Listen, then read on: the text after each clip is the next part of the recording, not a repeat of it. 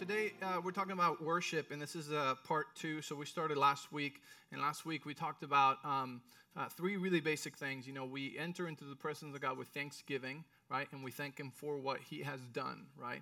For what He has done, how He has blessed us, what, what He has given to us. We're, we're thankful, and that's number one. So we also learned that because of that, we can keep ourselves in the presence of God all the time, right? But the type of thing that gets us out of the presence of God is entitlement, right? Because there's no thankfulness in entitlement.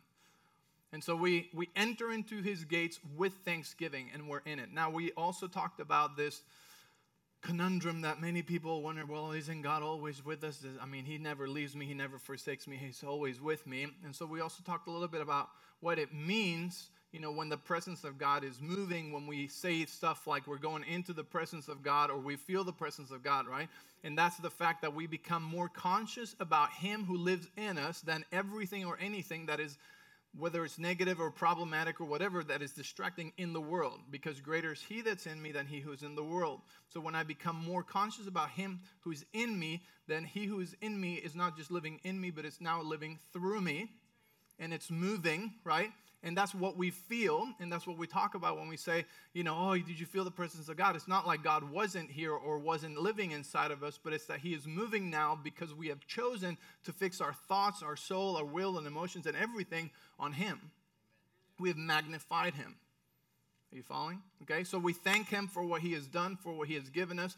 We praise Him for who He is, praise His name, who He is, His character, His ability, right? Like Nick says, that's the word onoma, which is the character and authority of God, his character, who he is. That's all the names of God, right? So we praise him just for the very fact of who he is. Like if he had done nothing else, he still deserves praise for who he is, okay? And then third, we worship him, and that's a response to his presence. That's, that's the reason the angels are captivated and singing nonstop around the throne of God, Holy, holy, and worthy, worthy is the Lamb who was slain right? Because now we are responding to his presence. Like it's, it's, it's the part where your passion starts building up to the point where singing is not enough, clapping's not enough. You got to jump, you got to, you know, and that's what happened with King David in 2 Samuel when King David brought back the ark of the Lord into the city.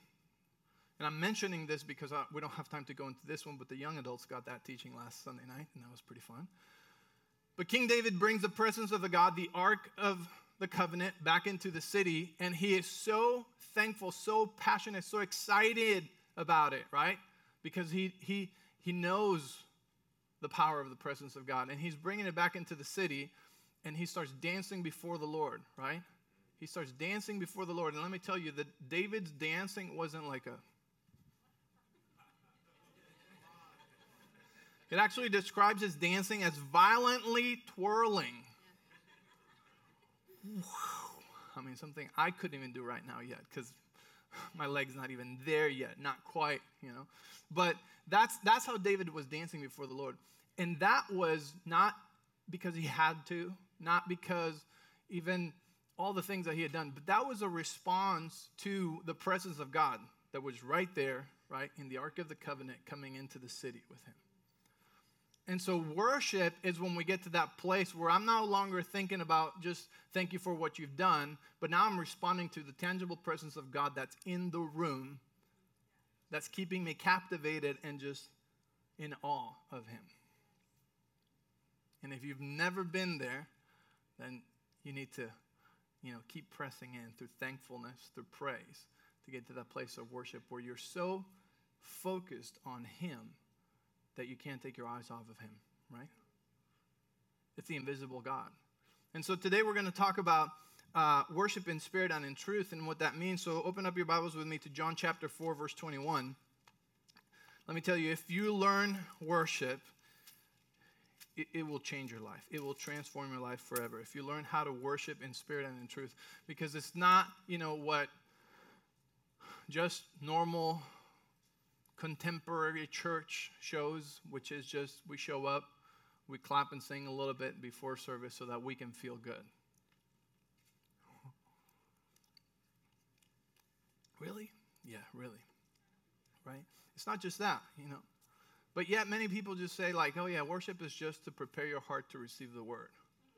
No. It, it does that, but that's just a byproduct. Like, worship is where you're being transformed by directly connecting with the Spirit of God. As you behold, 1 Corinthians, right? As you behold, you're being transformed into the image of God, more and more into the image of God. And so we need to learn to behold because we live in a society today that the, the one thing that I can behold is the, the thing on their hand, which is a phone, right? You can behold that phone for a long time and scroll and scroll. But can we behold the presence of God? Can we behold His glory? Can we behold, and just like without any device in front of us, without anyone speaking to us, can we just like behold His glory and say, God, you are amazing. You are God. You're the one true God. You're powerful and you're mighty. And the things you've done and the promises you've given us and the sacrifice of your son, like it's never ending. So that's why we're learning. Amen. John chapter 4, and we're going to go to verse 21. And in verse 21, um, what we have here is Jesus and the woman at the well, okay, the Samaritan woman at the well, and they're having a discussion about worship, okay? And so um, we'll read and then we'll talk a little bit about it. it. says, Jesus replied, Believe me, dear woman, the time is coming when it will no longer matter whether you worship the Father on this mountain or in Jerusalem, okay? You Samaritans know very little about the one you worship. So, first of all, you know, it's talking about a geographical location. It's saying it's not going to matter anymore where you offer your worship. Because if you remember last week we said worship is not something you do, but it's something you bring. And when we look at the Old Testament, when they came to worship, they went to a place, a specific geographical location, and they brought their gifts and their sacrifice, and that's how they worshiped. And we said last week, we know God don't, no longer requires animal sacrifices for our worship, but Romans uh, 12 1 says to present ourselves as the living sacrifice, and this is acceptable worship. So that's why we come and we present ourselves, and I love how everybody was so on time today, ready for worship. You guys. and we come and we present ourselves, right? And now we're the ones, and it's a sacrifice of worship because many times you've just come from a fight. You've just come from an argument. You just come from bad news. You just come from stressful things pressing, right? But you're sacrificing. You're saying, Nope, I am putting all of that down and I'm presenting myself and I am going to sing to the Lord with all my soul, which is my mind, my will, and my emotions, right? And that's your offering because you prepared. You said, I'm going to bring worship to God, and that's myself all of me. All right? And so he's telling this woman it's no longer going to matter whether you worship on this mountain or in Jerusalem. It says, and then verse 22 says, You Samaritans know very little about the one you worship, while we Jews know all about him, for salvation comes to the Jews. So it's also more important to know the one we worship, okay? That's, that's very important that, that we know who we're worshiping.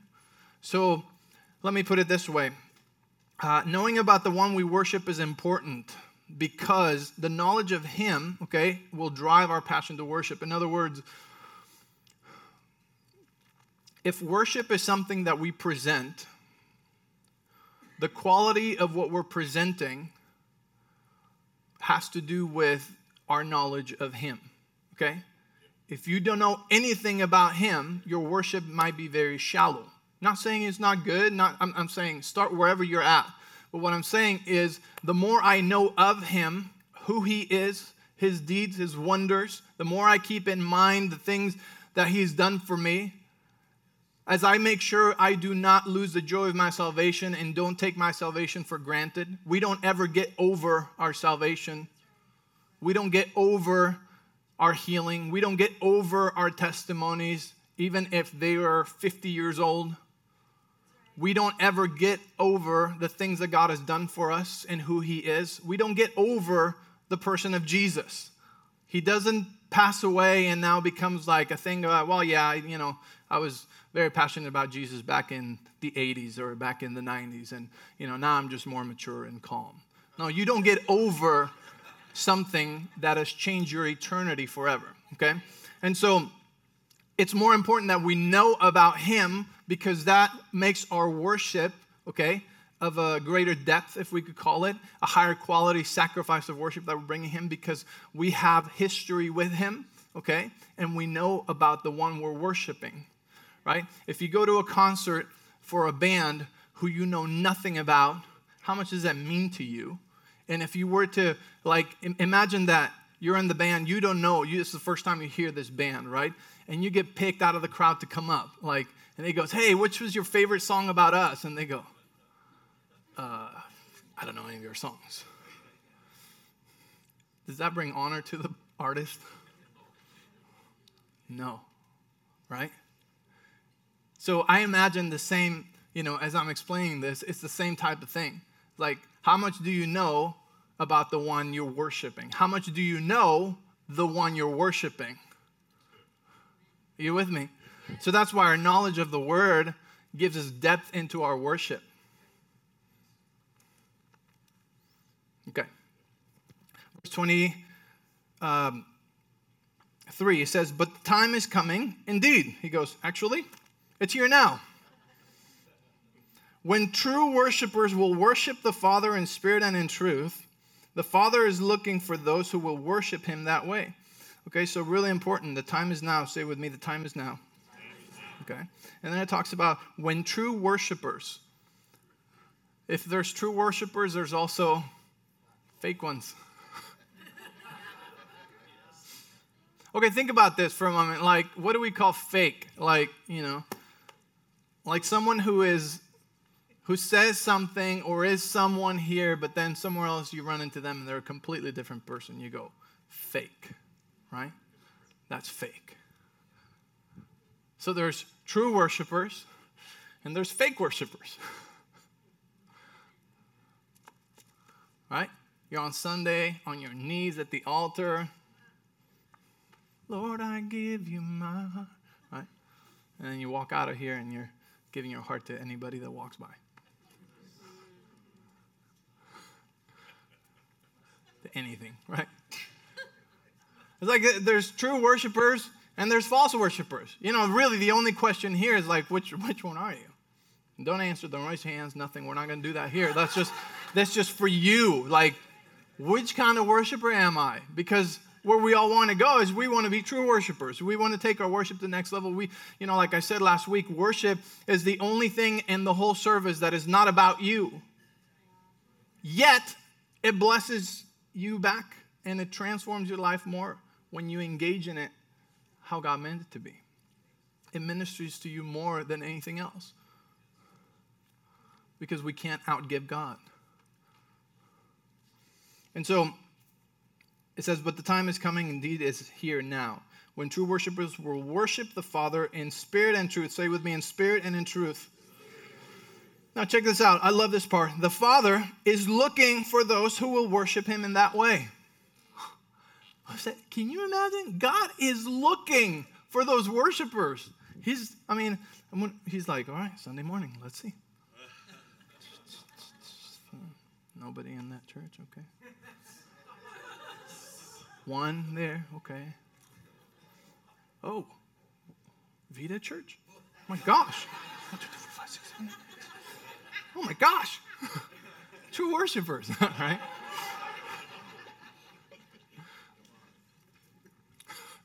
It's just, you know, I'm just joking, of course. There's, I'm sure there's a lot of true worshipers everywhere, okay? But we, we don't even, we can't even judge that. That's a matter of the heart, you know? And so, so it says he's looking for true worshipers. Like, here's the question Do you want Father God to stop on your worship when he's looking and be like, ha, there's Michelle? true worshiper. Ha! There's Margarita, true worshiper. You know, that's why I wonder, like, does God stop when I'm worshiping and say, like, there's a true worship? Because he's looking for true worshipers. He's looking for people that will worship him in spirit and in truth. So is he stopping for me and going, ha, there's one? Is he stopping for you? Today could be your day. It says, For God is spirit, so those who worship him must worship him in spirit and in truth. He's spirit. You know, there's no other way, no, no other way, no way around that. And then they go, um, you know, talking about other things. But uh, so the location and the outward appearance of the sacrifice no longer matters. It's the heart that matters. Okay, so location could be anywhere. It could be here. It could be in your car. It could be at home. Hopefully, every day you have a time of worship. You know, um, we talked about Hawaii is so powerful when we all worship together, right? And we talked about how the Spirit is moving through us, and that's why we feel, you know, a corporate uh, effort of worship, you know, and the Spirit moving so strongly when we all gather together and worship. Um, so God is looking for these worshipers. Okay, so how do we worship in spirit and how do we worship in truth?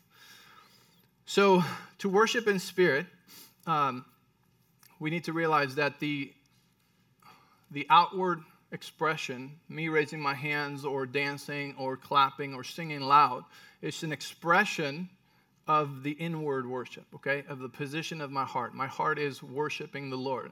It starts here. This determines the quality of my worship. Therefore, this is just an expression of that worship. Okay? You with me? All right.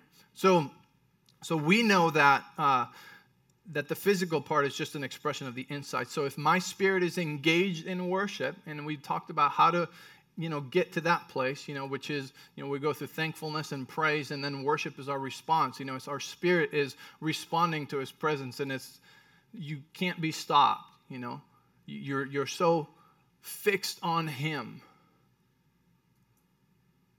that you know your, your mind is nowhere else.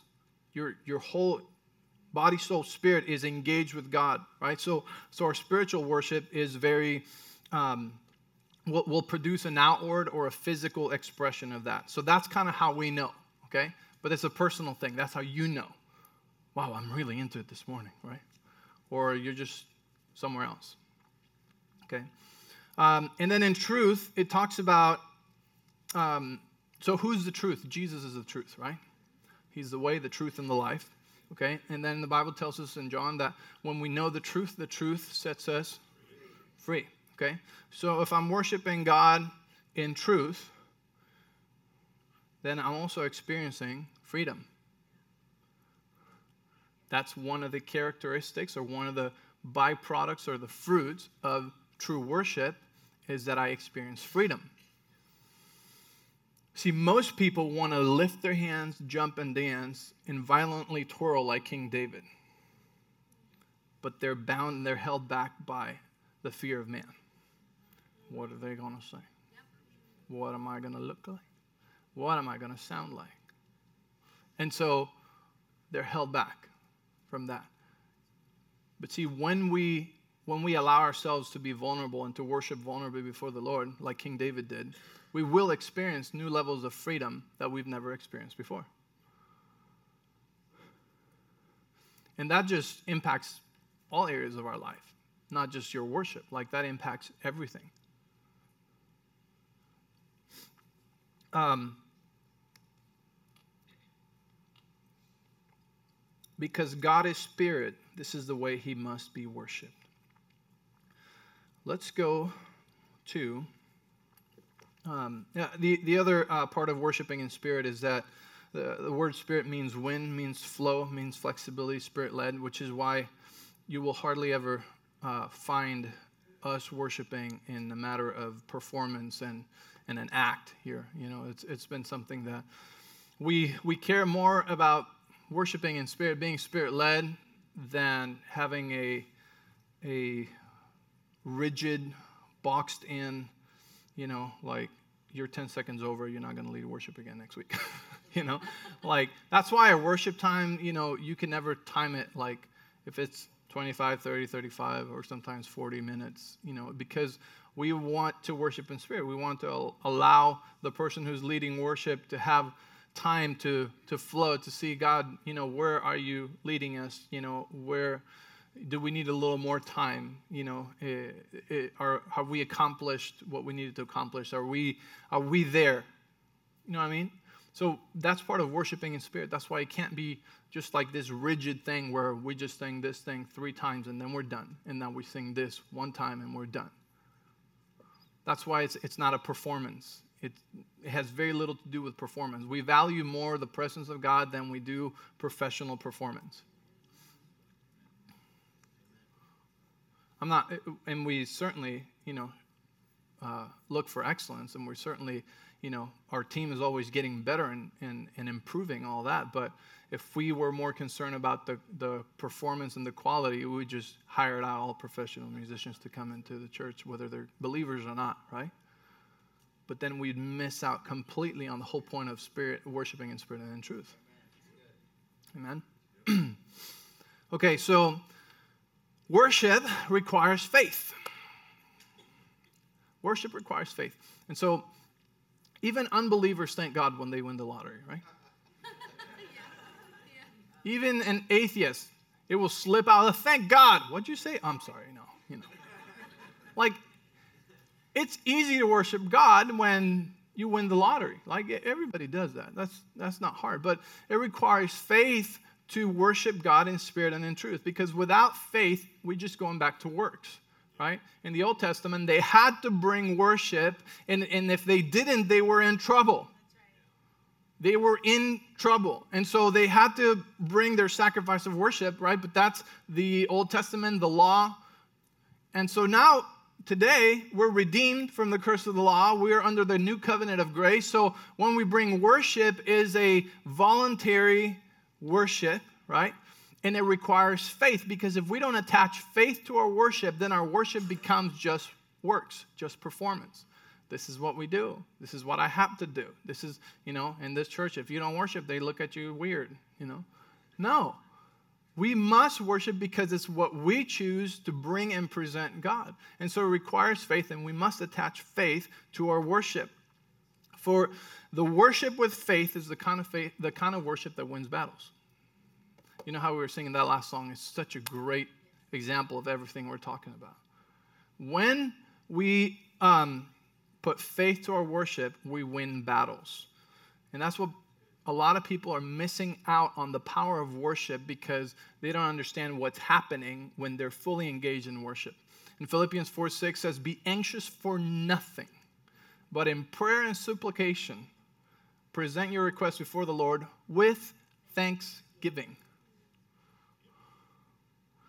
Worship requires faith. Worship without faith is performance, but worship with faith wins battles. So when I present my request before the Lord with thanksgiving, we said thanksgiving is the basic form of worship, right? It's the, it's the beginning. Thanksgiving. So when I present my requests, the things that are making me anxious, okay, the things that are stressing me out, and I present those before the Lord with thanksgiving, what am I saying? I need, okay, what do I need in order to thank someone for something that hasn't happened? Faith. Faith. Exactly. You're so smart. Faith, right? How am I going to thank God for something that hasn't happened? Well, I'm doing it by what? Faith. And that's exactly what Philippians uh, uh, 4 6 is telling me. It says to present this uh, request and whatever is bugging me and taking my attention from God, whatever is being magnified in my life, right? Whatever is dominating my thoughts, is saying, present this to the Lord because it's making you anxious. And when you do it, you know, and you ask God for what you need, also thank Him for it. The only way I could thank Him for it is if that form of thankfulness has faith, right? Faith that He hears me and then He answers me. So that's why my worship will win battles if it has faith attached to it. Okay? If we're supposed to worship in spirit, we're supposed to worship from our spiritual perspective, right? Okay, follow me. Okay, we're talking about worshiping in spirit. So, what is our heavenly, our spiritual position? We're seated where? In heavenly places, right? at the hand of at the right hand of Jesus. Right? We're seated in heavenly places. That's our spiritual position. So if I'm seated in spiritual places, in, if that's my place of um, if, that, that, if that's my spiritual position, okay, then worshiping in spirit would be worshiping from that perspective. Okay? Now, follow me. God lives out of time, right? He's not in time because he's spirit, so he can be out of time. He's the Alpha and the Omega, the beginning and the end. He's, he sees it all, okay, like a timeline. He's not on our time, he's not on Chronos, he's outside of time. So if my spiritual position is in heavenly places, that means that my spiritual position is also outside of time. Okay? Which empowers me to thank God based on his promises about things that I haven't seen physically yet,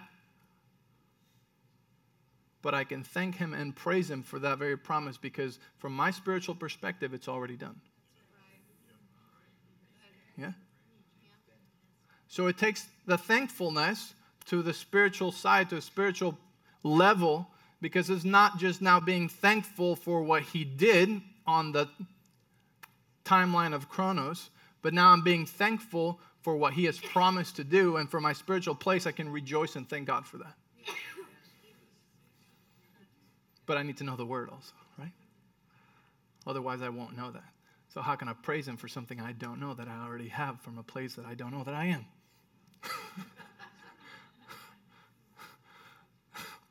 I saw some eyes just go like this. Are you following me? So, if we're supposed to worship in spirit, we're supposed to worship from our spiritual perspective, seated in heavenly places outside of time, because, because God is outside of time, okay? And so, such worshipers he's looking for faith filled worshipers that can worship with spiritual eyes. You know, that song says, you know, um, it may look like I'm surrounded, right? So in the physical, it looks like I'm surrounded. So, so the prophet's servant could not get excited because what he saw in the natural was an army coming against him. So the prophet prays, said, Lord, would you open his eyes so that he can see? And so he now sees from a spiritual place and he's able to rejoice and thank and praise the Lord in spirit because now he sees in the spiritual realm that there's more with them than there's against them. And that's the story of our lives.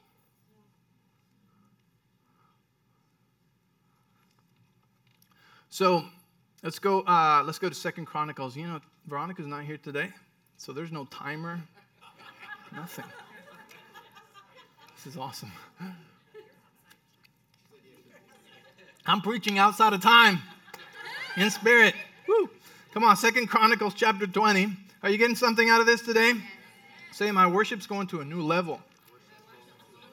Say, I can't wait to practice. Oh man, only the front row is excited about this? Come on, church. Second Chronicles chapter 20. Okay, and we're going to start off on uh, verse 13.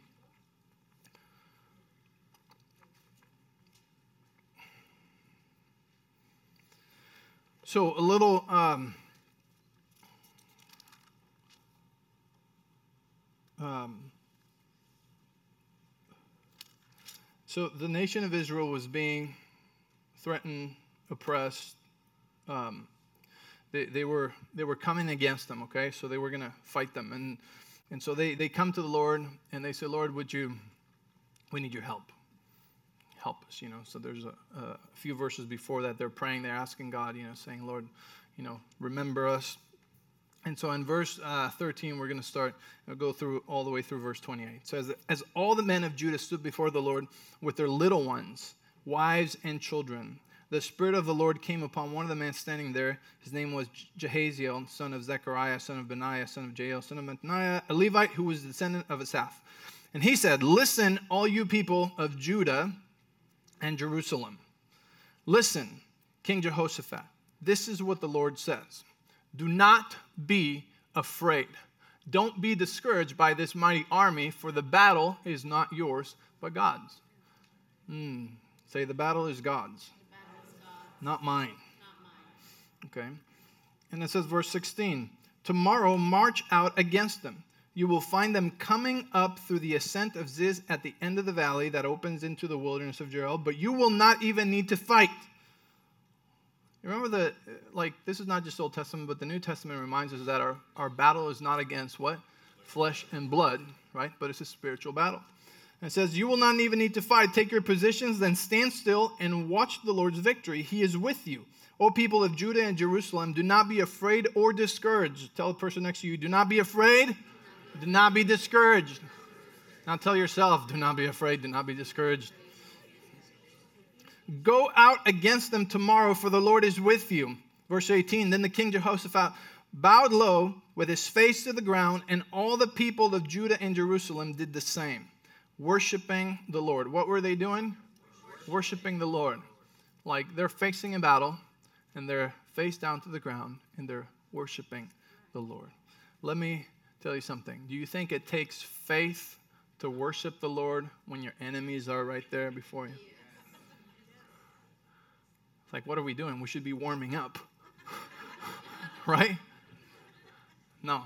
Instead, they're obeying the Lord, but it takes faith to worship the Lord in the midst of a fight. Who's, who's in, a, in a fight right now? Who's in a battle? Who's got a battle? Okay. Who, who has a battle like once a month at least? Okay. Right? Okay. See, see we, we're constantly facing battles. And, and the one thing that is constant in all these is we should be we should always have an attitude of worship because it's in our worship that God fights our battles. Now, I'm not saying there's nothing that we need to do. There's certainly instructions of things that they needed to do. And so we follow those instructions, but we do all of this with a lifestyle of worship, right? And it says here, um, let's see, verse 19 says, When the Levites from the clans of Kohath and Korah stood to praise the Lord, the God of Israel, with a very shout, very loud shout. Early the next morning, the army of Judah went out into the wilderness of Tekoa. One of Jehoshaphat, uh, on the way, sorry, Jehoshaphat stopped and say, Listen to me, all you people of Judah and Jerusalem. Believe in the Lord your God, and you will be able to stand firm. Believe in his prophets, and you will succeed. Verse 21 After consulting the people, the king appointed singers to walk ahead of the army, singing to the Lord and praising him for his holy splendor. This is what they sang Give thanks to the Lord, his faithful love endures forever. Who went, to, who went at the front? They sent the worship team, they sent the choir. It's not because they were like, hey, they can't fight, so just put them at the front, you know? Like that was not it. it the battle was led with worship. And so the, the, the worshipers in the front were just leading and setting an example for everyone to worship as well, which is the whole point of this, nothing else.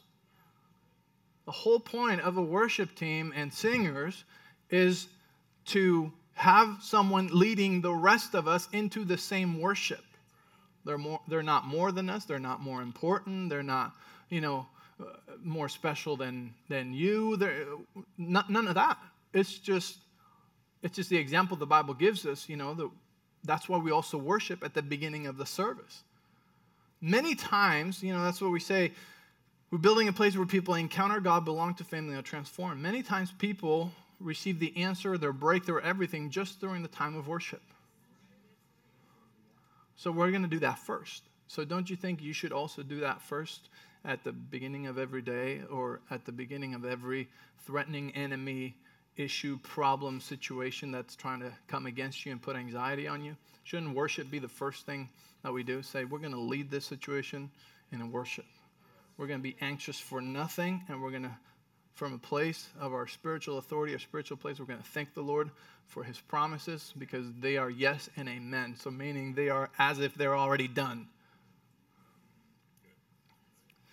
and so they were singing, Give thanks to the Lord. He's faithful, his faithful love endures forever. At the very moment they began to sing and give praise, the Lord caused the armies of Ammon and Moab and Mount Seir to start fighting amongst themselves. The armies of Moab and Ammon turned against their allies from Mount Seir and killed every one of them. After they had destroyed the army of Seir, they began attacking each other. So when the army of Judah, okay, so this is the children of Israel, like the people of God, said, when they arrived at the lookout point into the wilderness, all they saw were dead bodies lying on the ground. As far as they could see, not a single one of the enemy had escaped. Do you got, okay, so I don't know if you understand what happened. They start worshiping, they're way over here, right? They can't see their, and they're on the other side of the mountain. They can't see their enemies, and they're like, "All right, here we go. You know, you ready? Yeah, ready. We're gonna." They put the worship team at the front. I don't know why, but let's just go, just worship, right? And they're singing, you know, "Give thanks to the Lord, our God and King. His love endures forever." You know, here they come, and they're like, "Are you ready? We're getting closer. We're getting closer. His love endures forever." And they come to the top of the mountain, and they look and they see where they're gonna fight, and they're all dead already. That's amazing. That's God. Like they didn't even have, because our battle is not against flesh and blood, it's a spiritual battle. And when we worship, he wins, he fights and wins the battles for us in the most supernatural, wild ways you cannot even imagine. Because again, to you, nobody could have called that one. So, how's our worship life? Verse 25 King Jehoshaphat and his men went out to gather the plunder. Man, so now just, just going to go gather the plunder. Like, that's pretty good deal. You worship, you won't even have to sweat except from dancing and worshiping, right? And then when you get to it, you just gather the plunder because God fought the battle for you and He already has your reward because you trusted and you obeyed. Say, I will trust and obey. Okay? So, and it says, um, they found vast amounts of equipment, clothing, and other valuables, more than they could carry. There was so much plunder that it took them three days just to collect it all. This is the kind of battles I want to fight. And it tells us how to do it. It's in worship. Oh, but you don't know. The economy is about to collapse. I mean, it's just, it's about to, you know. It's going to happen any moment. Just going to take the floor from under us, go, what are we going to do? Well, that's a great idea. But how are we going to do this? How are we going to survive? How are we going to make money? Like, if everything dries up, you know, if the money dries up, what are we going to do? How is singing going to solve anything? You can only worship in spirit and in truth if you attach what to it? Faith, right? Because his promises never change. He's still Jehovah Jireh, our provider. That's who he is. He's still our God who supplies all our needs. Not just what we need, but more so that we can abound for every good work and be generous to others. Right? Does that change when the economy changes? Does that change with the president? Does that change with Congress? Does that change because of China? Does that change because of your boss? That, your boss. He's the problem. We thought everything was going good until we remembered about our boss. Right? Or your client. Is it your clients? Or the city where you live? Is that the problem? You're supposed to come up, you know, after worshiping the Lord, show up to work and just look and be like, oh, let me bring my backpack. And you start just collecting the plunder.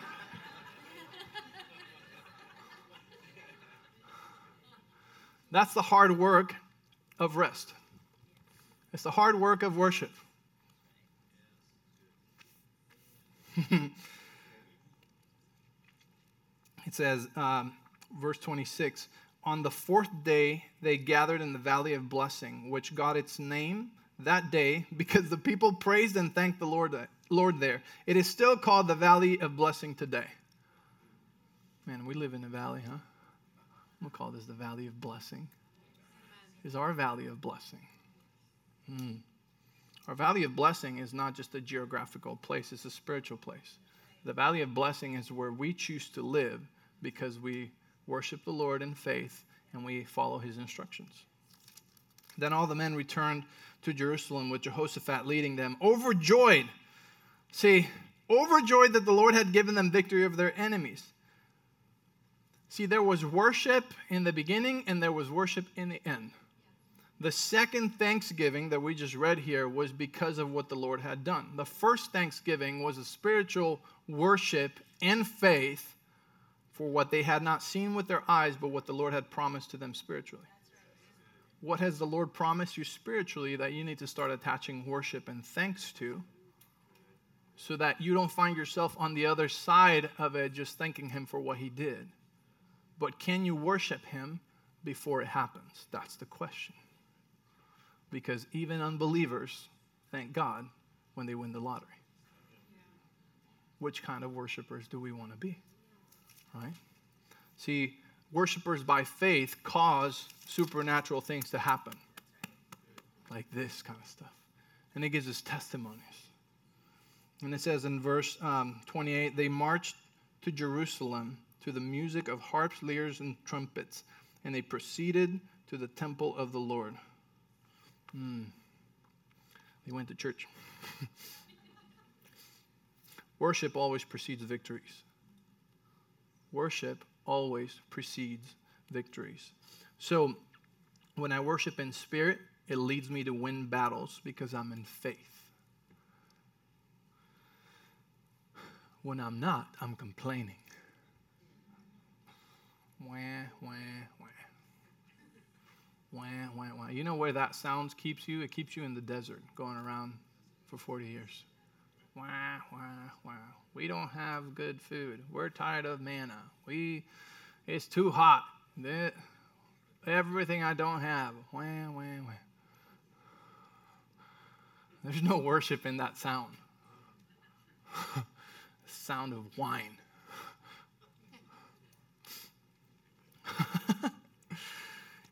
Spirit of, when I worship in truth, oh, okay.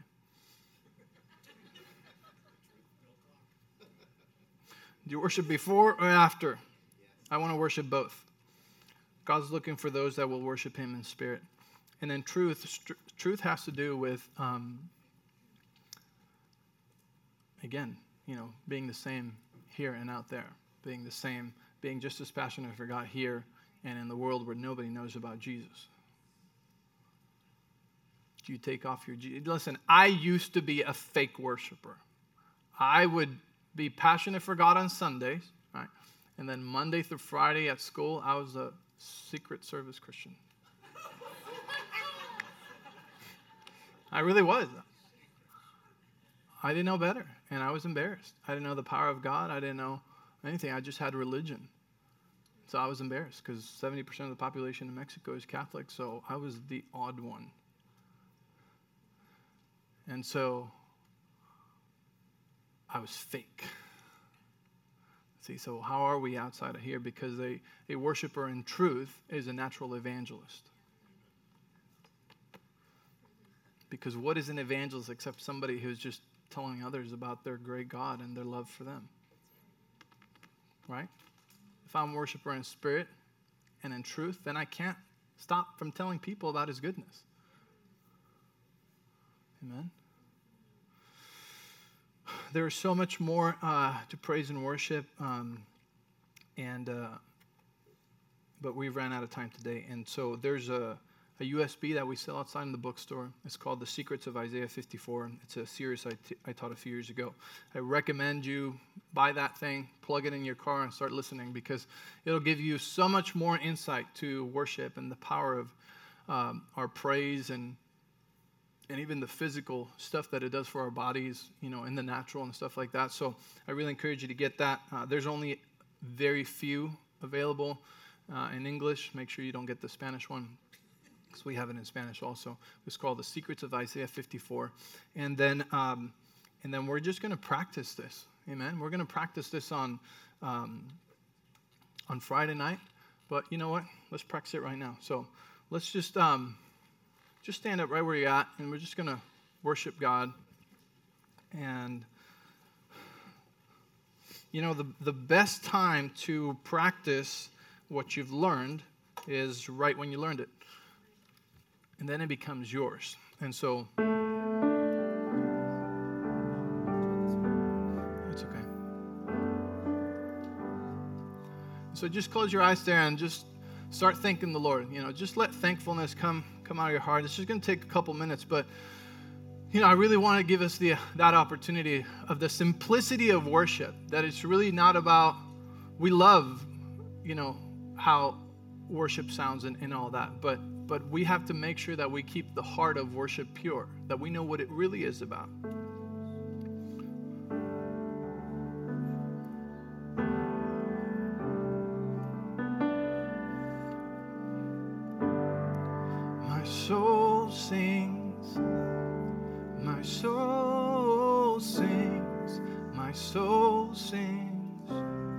How I love you. And that's all it says. My soul sings, my soul sings, my soul sings, how I love you. It's a simple song. You don't need to look at words or anything like that. And see, when you're saying my soul sings, what are you saying? It's saying my mind, so from my thoughts, from my will, so by choice, and my emotions follow, right? That's how I, I'm worshiping you. That's how I love you.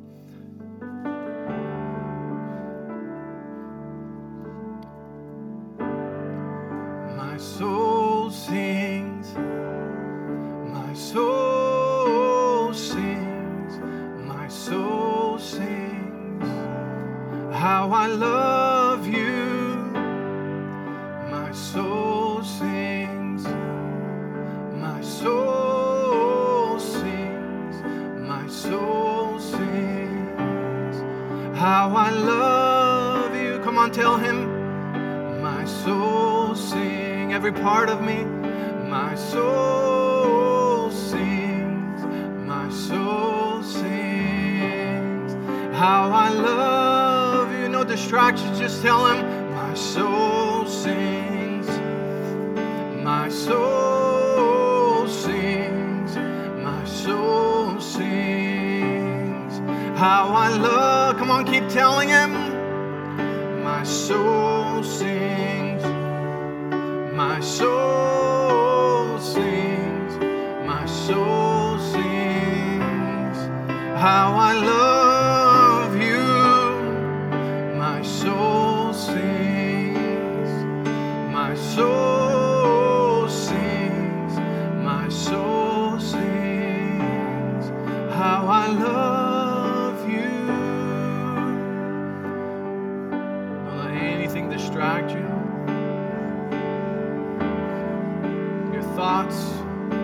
fixed on Him.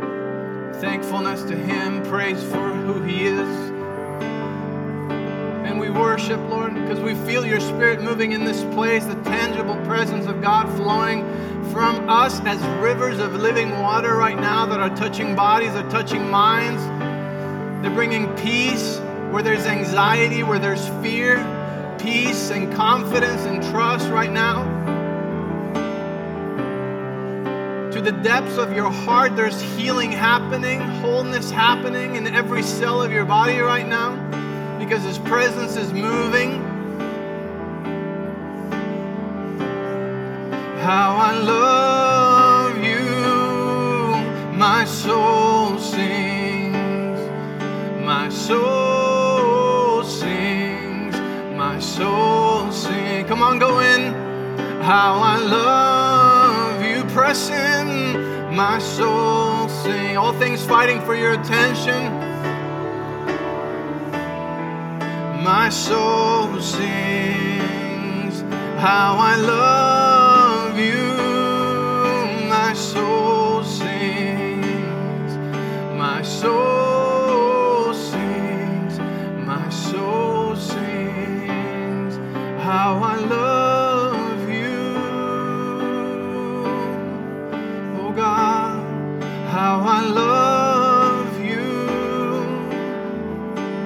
so thankful for all you've done and who you are.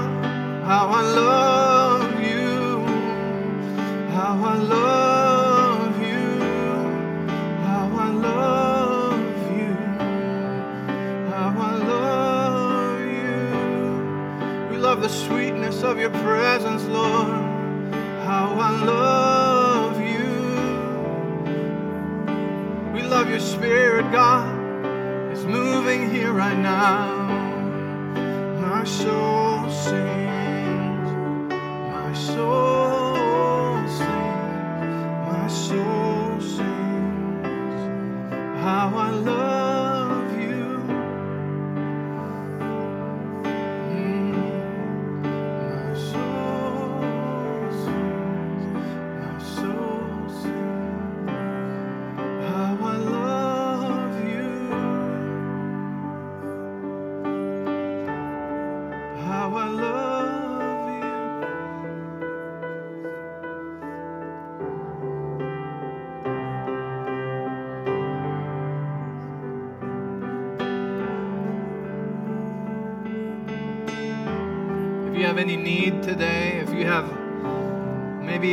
sickness or disease you're struggling with, or um, maybe there's anxiety in your life right now, instead of having our whole prayer team come up today, we're gonna minister to you right where you're at. So just lift your hands up. If you're if you have pain in your body, if there's a doctor diagnosis, a sickness, a disease that you're that you're fighting or struggling with, if you have anxiety or fear, or if there's just simply a battle that you're fighting right now, just raise your hand, of the meanings of worship is surrender. And it's when we come to the place where we say, God, I humble myself because I know only you can win this battle. Only you can bring peace to my heart. Only you can restore my marriage. Only you can provide for my needs. Only you can heal my body, God. So just sing to the Lord. My soul sings. My soul sings. My soul sings. How I love you. My soul sings. My soul sings. My soul sings. How I love you. How I love you. My soul sings. With all I have, my soul sings. My soul sings. How I love you. My soul sings. My soul sings. My soul sings. How I love you. Yes, we love you, Lord. How I love you. Yes, God. How I fight my battles. And this is how I fight my battles. In worship and in rest. And this is how I fight my battles. And this is how I fight my battles. Yes, this. And this is how I fight my battles. You see your battles won? And this is how I fight my battles. The battle for my life is won. And this is how I fight my battles. And this is how I fight my battles.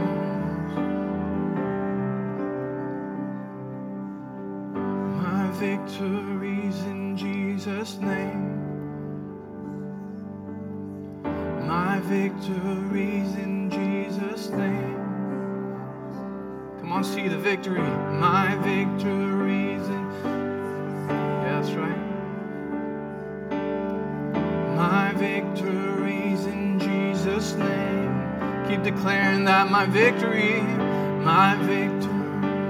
Come on, see the battle won as you come up to the edge of the mountain and you see the enemies. My victory. You see yourself healed. My victories in Jesus' name. My victories in Jesus' name. This is how I fight my battles. This is how I fight my battles.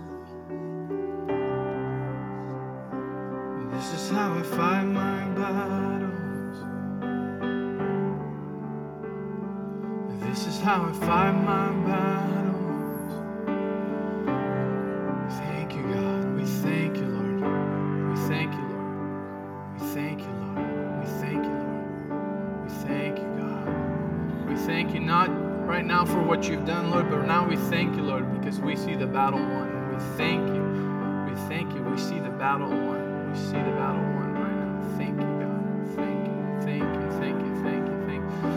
what the children of Israel did when they when they saw the battle was won and and they rejoiced. And you know they did something very, very um, I don't know. For some people it'd be like, oh, that's not very proper. But they shouted. They shouted for joy so, so loud. So I'm going to give you an opportunity to shout like you just are collecting the plunder, saying, Thank you, Jesus! We won! We won! It's done!